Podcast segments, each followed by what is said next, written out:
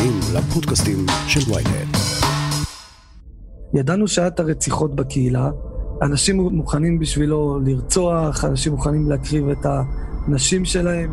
כל זמן שברלנד משוחרר עם עדת חסידים שהולכים אחריו באמונה עיוורת, זה אסון בינלאומי. משטרת ישראל מבקשת את עזרת הציבור בחיפושיה אחר הנעדר ניסים בן מרדכי שטרית. נראה לאחרונה בירושלים בליל 23 בינואר השנה. ניסים שטרית הוא בן 17, גובהו מטר ושבעים. בשנת 1986 הנער ניסים שטרית, שהיה אז תלמיד ישיבה בן 17, נחטף מהישיבה בה למד.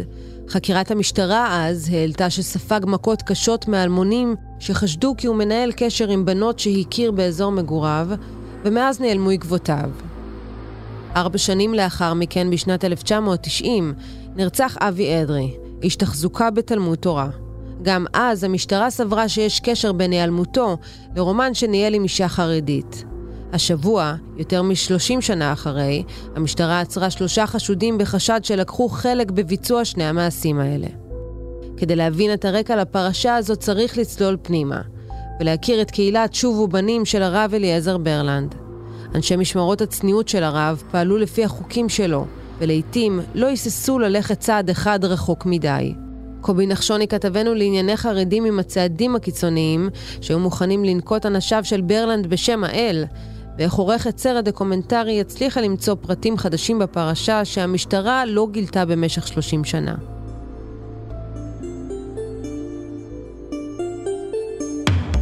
הכותרת, פודקאסט החדשות של ynet עם סיון חילאי.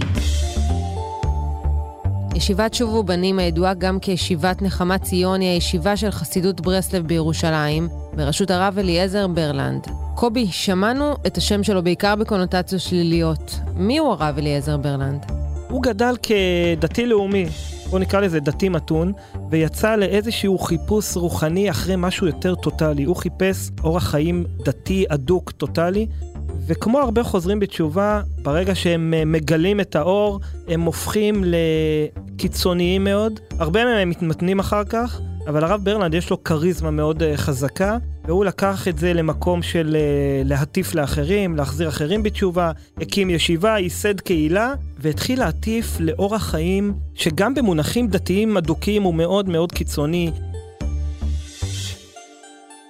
החסידים שלו מתארים אותו תמיד כמישהו שלא אוכל ולא ישן ולא שותה, ושדורש מעצמו ומהם התנזרות ממין, דברים, uh, תחיו כמו מלאך. ועם הכריזמה הזאת, ועם האדיקות הדתית הזאת, והקנאות הזאת, הוא מצליח להקהיל קהילה שהולכת וגדלה. בהתחלה ישיבה, אחר כך קהילה שנבנתה סביבה, שבסוף, איך שלא נסתכל על זה, מפתחת uh, תסמינים של כת לכל דבר, עד כדי פשעים מאוד מאוד חמורים שאנחנו נחשפים להם uh, בשנים האחרונות ועכשיו במיוחד. ואנחנו מבינים שאותה כריזמה היא זו שהצליחה לסחוף אחריה כל כך הרבה אנשים. מה חסידי שוב ובנים היו מוכנים לעשות עבור הרב, עבור העקרונות uh, שהוא מקדם ומנחיל בתוך הקהילה הזו? תראי, כמו שאנחנו רואים עכשיו, אפשר לומר הכל. צריך לגעת פה בנקודה מאוד מרכזית בחסידות ברסלב, כן? קהילת שוב ובנים היא זרם של חסידות אה, ברסלב, וברסלב מאוד מאוד מקדשים את הדמות של הצדיק, רבי נחמן מברסלב, כולנו מכירים את הנסיעה אליו באומן, נגד כל היגיון, ללא גבולות, אה, בקורונה ובהגבלות אחרות. אה, הדמות של הצדיק היא מאוד מאוד דומיננטית. חסידי ברסלב רואים את הצדיק כאיזשהו ייצוג של אלוהים בעולם הזה, אלוהים ממש. וכמו שעל אלוהים לא שואלים שאלות, וגם אם לא מבינים כל מיני דברים, אז uh, אנחנו משכנעים את עצמנו, ככה מתייחסים לצדיק, ככה מתייחסו לרבי נחמן מברסלב, וככה מתייחסים לרב ברלנד, כאדם שמשהו לא יעשה, ומשהו לא ידרוש מאיתנו, אנחנו מצייתים על מלא. עכשיו, יש שם אנשים נורמטיביים לכאורה, נורמליים, בעלי מקצועות. אחד המפורסמים שם זה הבן של גנדי, אה, רחבעם זאבי, שבא מבית מאוד uh, ישראלי. אנשים רגילים עם אה, מקצועות חופשיים שנכנסים פנימה לקהילה הזאת ומתעוורים, והרעיון הזה של הצדיק שהוא אלוהים והולכים אחריו בעיניים עצומות, מגיע עד מצב, אה, וזה הפרשיות הקודמות שנחשפו, שהרב ברלנד יכול אה, לבצע עבירות מין בבנות משפחה שלך, באשתך, בילדות שלך, ואתה תקבל את זה בהכנעה כי אתה אומר, זה, זה כמו אלוהים. אני לא שואל שאלות על אלוהים, אני גם לא שואל שאלות על הרב ברלנד, וכנראה הוא יודע מה הוא עושה. יכול להיות שהוא מלאך, ואנחנו לא צריכים להסתכל עליו במבט שיפוטי וביקורתי כמו בני אדם, כי בן אדם שעושה פשעים וחטאים מוסריים או דתיים, אנחנו שופטים אותו. אבל מלאך או אלוהים, אנחנו נותנים uh, הסברים uh, רוחניים, וזה מה שקורה שם, וזה מה שמתפתח שם במשך עשרות שנים, וכל פעם נחשף טפח חדש ורמות uh, אחרות של פשעים, אם דיברנו בהתחלה על עבירות מין, אחר כך על עושק של משפחות מהקהילה, ועכשיו אפילו על uh, מעשי רצח שאנחנו מדברים עליהם.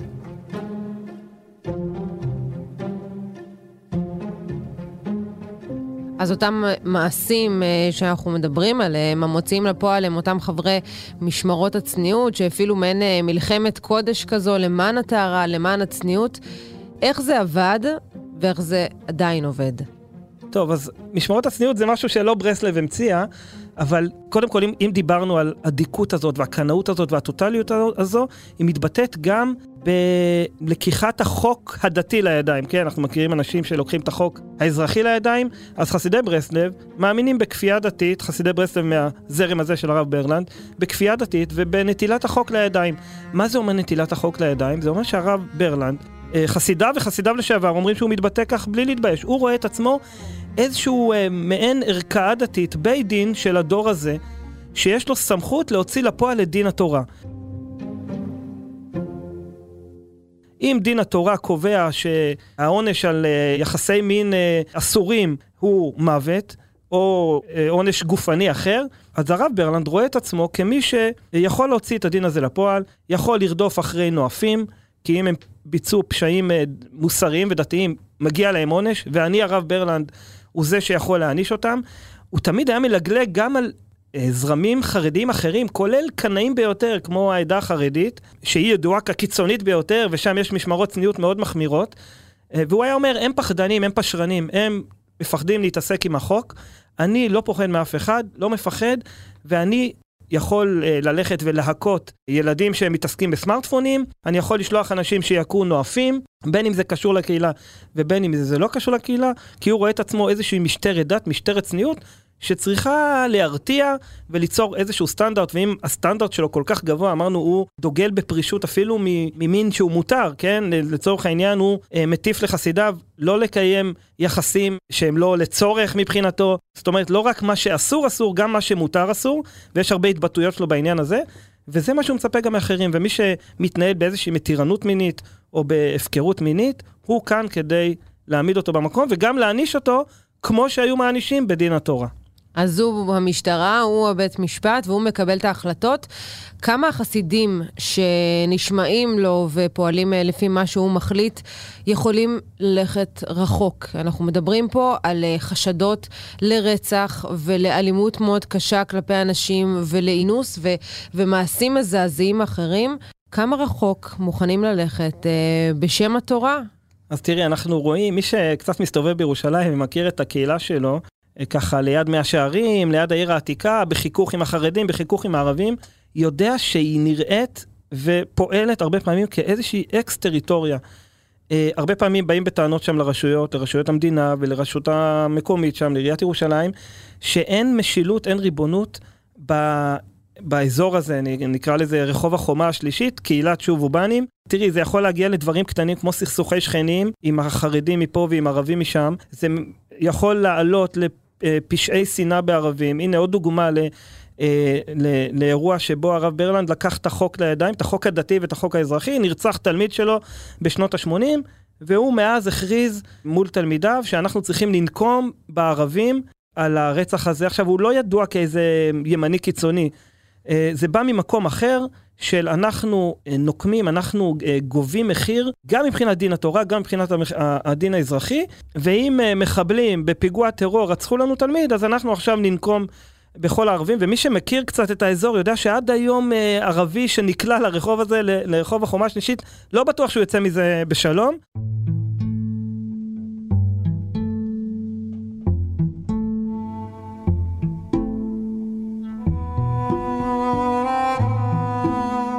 ומה שהכי מדהים בכל הסיפור הזה זה שהפשעים הנוראים האלה נשארו בתוך הקהילה ולא יצאו ממנה. חסיד לשעבר בשובו אחים ששמו שמור במערכת חושף אצלנו את הסודות האפלים ביותר. הכניסו לנו בקהילה שאנחנו נמצאים, שיש את הרב ברלנד, שיש לו רוח הקודש, והוא אדם שמתייגע בתורה, ואפשר לדבר איתו מרחוק, והוא יכול אה, לפעול עליך את כל הישועות. הם רואים בו שלמות של בן אדם שמצד אחד לעצמו הוא בן אדם שהוא מזוכח ומסוגף, בן אדם שלא אוכל ולא שותה, ובן אדם שיכול להיות ער במשך אה, ימים, ואדם שמסגף את עצמו ויכול להתפלל במשך שעות ארוכות. למשל, אה, אם בן אדם עכשיו רוצה לראות, לראות חסד, אז כאילו ברלנד מסוגל, היה סיפור שפעם הוא מכר את הבית שלו ונתן אותו צדקה למישהו שהיה צריך את זה.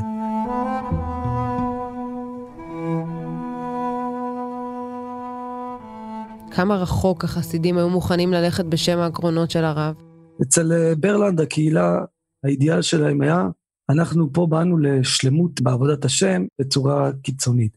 המוטו שהיה שם זה לשבור את התאוות, זה שאדם אה, לא ירגיש תשוקה לאכילה, לא ירגיש תשוקה לאישה, זה הקיצוניות הזאת.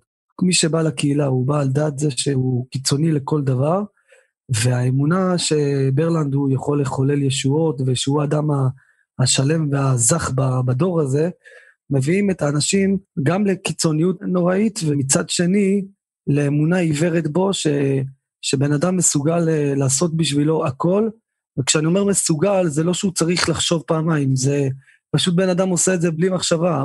אתה רואה אנשים שהילדים שלהם נפגעו שמה, בנות נפגעו, והם ממשיכים להישאר חסידים שלו. אתה רואה אישה שבעלה יודע מזה שברלנד פגע בה קשה, ואף הודה באונס בהקלטה, שפורסם בערוץ 2, ואין שום בעיה לחסיד להמשיך להישאר חסיד. אז איך אתה מסביר את ההליכה שלהם בעיניים עצומות אחריו?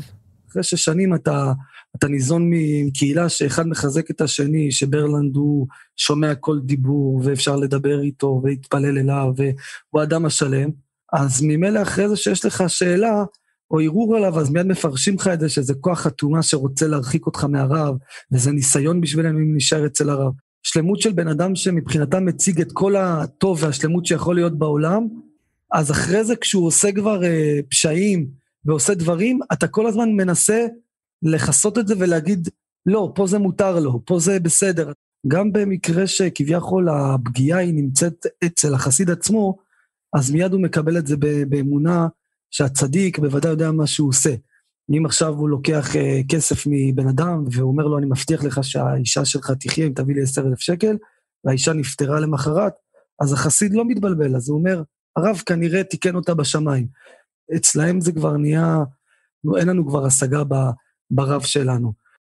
ברלנד הוא בן אדם מאוד מאוד מופקר, שאין לו גבולות, אתה רואה את זה לאורך כל השנים, אם זה שהוא אומר לאנשים לנסוע על 200 ועל 250, ואם זה אחרי רצח עמדי שהוא מצווה לנקום את הדם שלו ולפגוע בערבים, ואם זה פרשיות שהוא אומר לצאת ולשרוף תחנות בכל הארץ, ואם זה הקלטות שאתה שומע, שהוא אומר לשבור את העצמות לאנשים שמדברים נגדו, או אפילו לרצוח, והקלות שאפשר למצוא הקלטות, איך שהוא אומר, אני מתיר את דמו של זה, תחסלו את זה, הקיצוניות שלו וההפקרות למילים שהוא, אין, אין, לו, אין לו משקל למילים שהוא אומר. הוא יכול להגיד לבן אדם אה, לשבור את העצמות, ואחרי שנייה הם, אה, הוא לא בכלל חושב או לוקח אחריות מה, מה קרה, מה הדיבור הזה יכול לקרות. אנחנו מדברים פה על השתקה של רצח, זו עבריינות ברמה של ארגון פשע. אנשים מוכנים בשבילו לרצוח, אנשים מוכנים להקריב את הנשים שלהם, את הקרובות משפחה שלהם, והכל זכות. אז כשזה מתנגש ביחד, אז זה כת הרסנית בהרבה מכל uh, הכתות ש, שבכלל הכרנו בישראל ובעולם. כל עוד ברלנד משוחרר עם חסידיו, זה פצצה מתקתקת. זה לפני 30 שנה סיפורים של רצח, זה סיפורים של אונס, זה סיפורים של הטרדות מין, אחרי שהוא משתחרר מהכלא על, על הטרדות מין, זה הופך להיות uh, מסך חובק עולם של uh, גיוס כספים וקבלת דבר במרמה. הבן אדם הזה, אין רגע בלא פגע. זה ארגון פשע בהכשר הבד"ץ.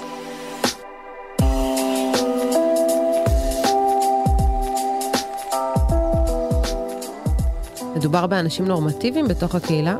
כל מה שקורה במקום הזה, אנשים לא מפרשים את זה כפשע, אנחנו לא ארגון פשע. אנחנו ארגון של... אה, אנחנו אנשים שהכי קרובים לאל, ואנחנו צריכים לעשות את זה כ...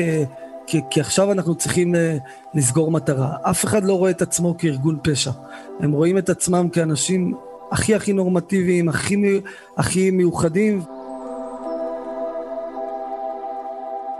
אם מחר תצטרך עזרה, יכול להיות שהם יהיו הראשונים ש, שיבואו וייתנו לך את כל מה שהם יכולים. זה מה שאני אומר, שהפעולות שהם פועלים, רובם פועלים מהדרך שהוא נותן, ולא פועלים דווקא כדי להזיק או לגרום למישהו לפגוע. גם אליי, שהוא שלח אנשים לשבור לי את העצמות ולתת לי מכות, אני משוכנע שהם לא עשו את זה כי, כי הם רצו, כי זה מעצמם, יש להם יצרים אפלים. זה בעיקר ברלנד שולח אותם אה, לשבור את העצמות, וברגע שיש הוראה מהרב, זה נהפך להיות מצווה וזה נהפך להיות הדבר הכי טוב, אין להם שום אה, איסורי מצפון עם זה אחרי זה. לאורך השנים בתוך הקהילה ידעו על המעורבות של השלושה ברצח של אדרי ובהיעדרות של שטרית? ידענו שהיה את הרציחות בקהילה. כל פעם אה, כשהקהילה הזאת נפגשת עם האדם הזה, שהוא אדם בלי גבולות, זה מוביל לפיצוצים, ידע הציבור ויתרחק. תדע המשטרה עם מי יש לה עסק, ולא כל פעם תתייחס לסיפור כסיפור נקודתי. כל זמן שברלנד משוחרר עם עדת חסידים שהולכים אחריו באמונה עיוורת, זה אסון בינלאומי.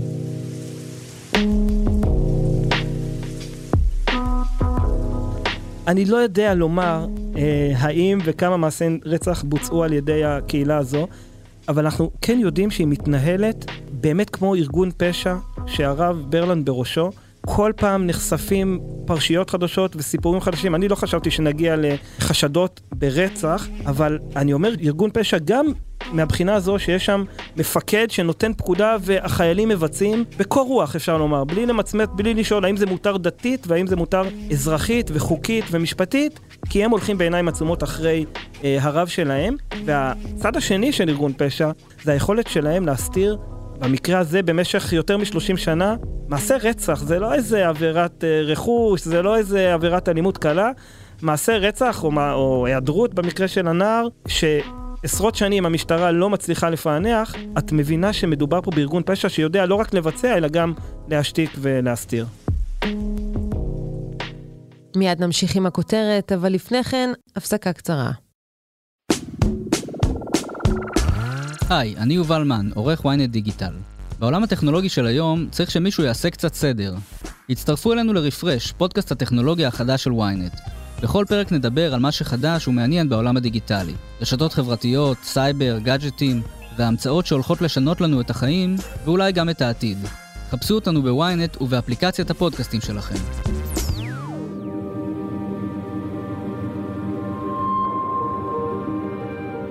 אז אנחנו מבינים שבסופו של דבר מה שגרם למשטרה לפתוח את החקירה הזאת מחדש, 30 שנה אחרי, זה דברים שנאמרו לפני שנתיים בסרט uh, התיעודי רב הנסתר ששודר uh, בתאגיד השידור כאן.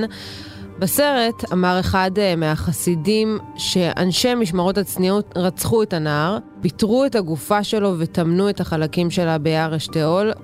באותו סרט הוזכר גם הרצח של אדרי, וגם הוא שוייך למשמרות הצניעות.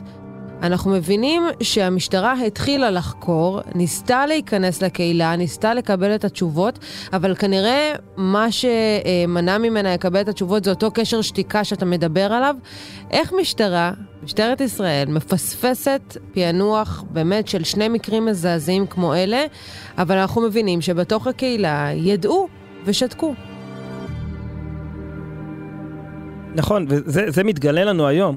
תראי, זה לא מקרה ראשון שהמשטרה לא מצליחה לפענח תיק רצח או עבירות uh, חמורות אחרות, ובמשך עשרות שנים משהו שם נרדם, לא יודע אם סוגרים את התיק, או שהוא מעלה אבק, עד שבא מישהו משוגע לדבר ו- ומנער את האבק ובודק, וזה מה שקרה כאן. עמיתינו מכאן 11 uh, עשו תחקיר שבסוף אילץ את המשטרה לפתוח מחדש ולבדוק, אבל השאלה פה תמיד, וזו גם ביקורת כלפי המשטרה, האם המשטרה לא נכנסת לקהילה הזו כי היא איזושהי קהילה סגורה, אנחנו רואים את זה בחברה הערבית, אנחנו רואים את זה בזרמים חרדים קיצוניים, גם שם במאה שערים בירושלים, שהמשטרה לפעמים לא נוח לה להיכנס פנימה, כי קודם כל היא סופגת אלימות, וגם, כמו שאמרתי, יש שם קשר שתיקה שמאוד קשה לשבור, ואז זה לא משתלם, אתה משלם מחיר ולא משיג את התוצאה, והרבה פעמים המשטרה בעניינים האלה לא יודעת איפה לשים את הגבול.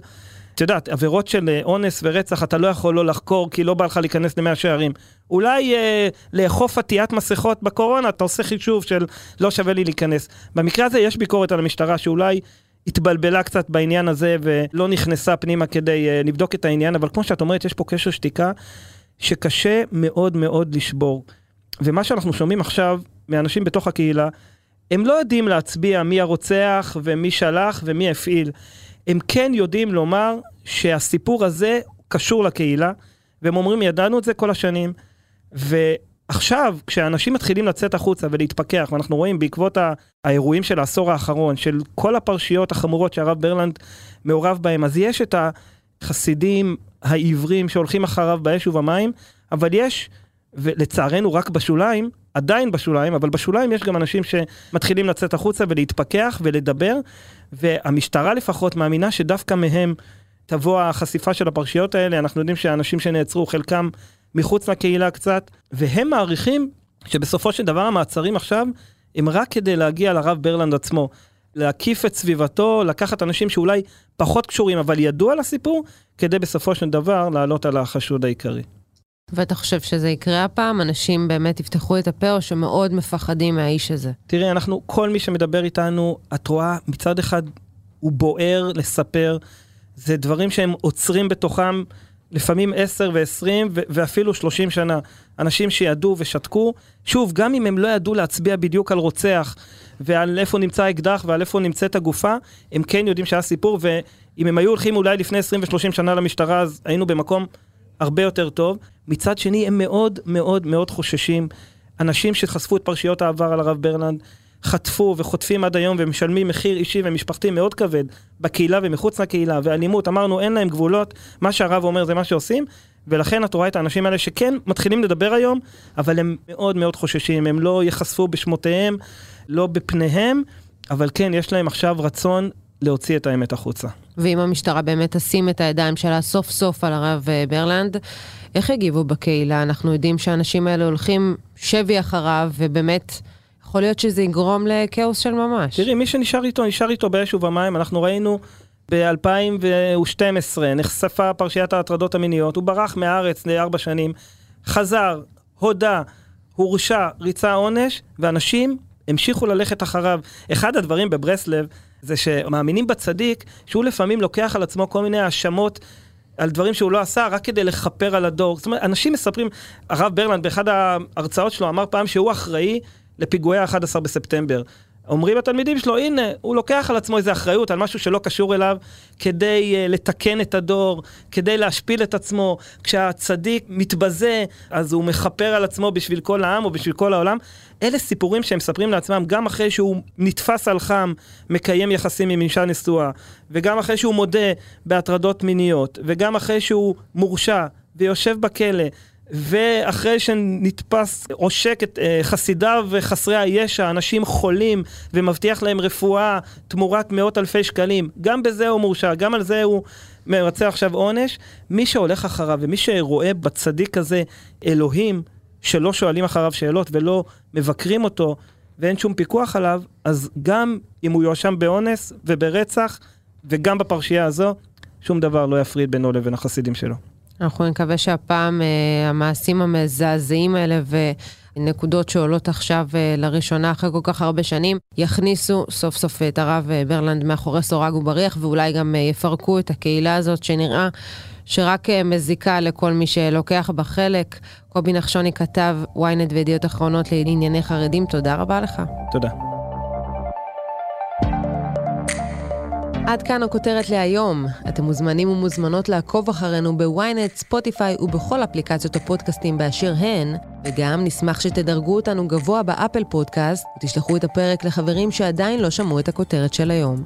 אם יש לכם הערות, בקשות או רעיונות, אתם מוזמנים ליצור קשר באמצעות האימייל podcaststrudel.ynet.co.il או לפנות אליי ישירות דרך הטוויטר או הפייסבוק. עורך הפודקאסטים שלנו הוא רון טוביה, הפקה ערן רחמני, שחר ברקת וגיא סלם, על הסאונד ניסו עזרן, עטילה שומפלבי הוא גם חבר בצוות הכותרת. אני סיוון חילאי, מחר נהיה כאן שוב עם פרק נוסף.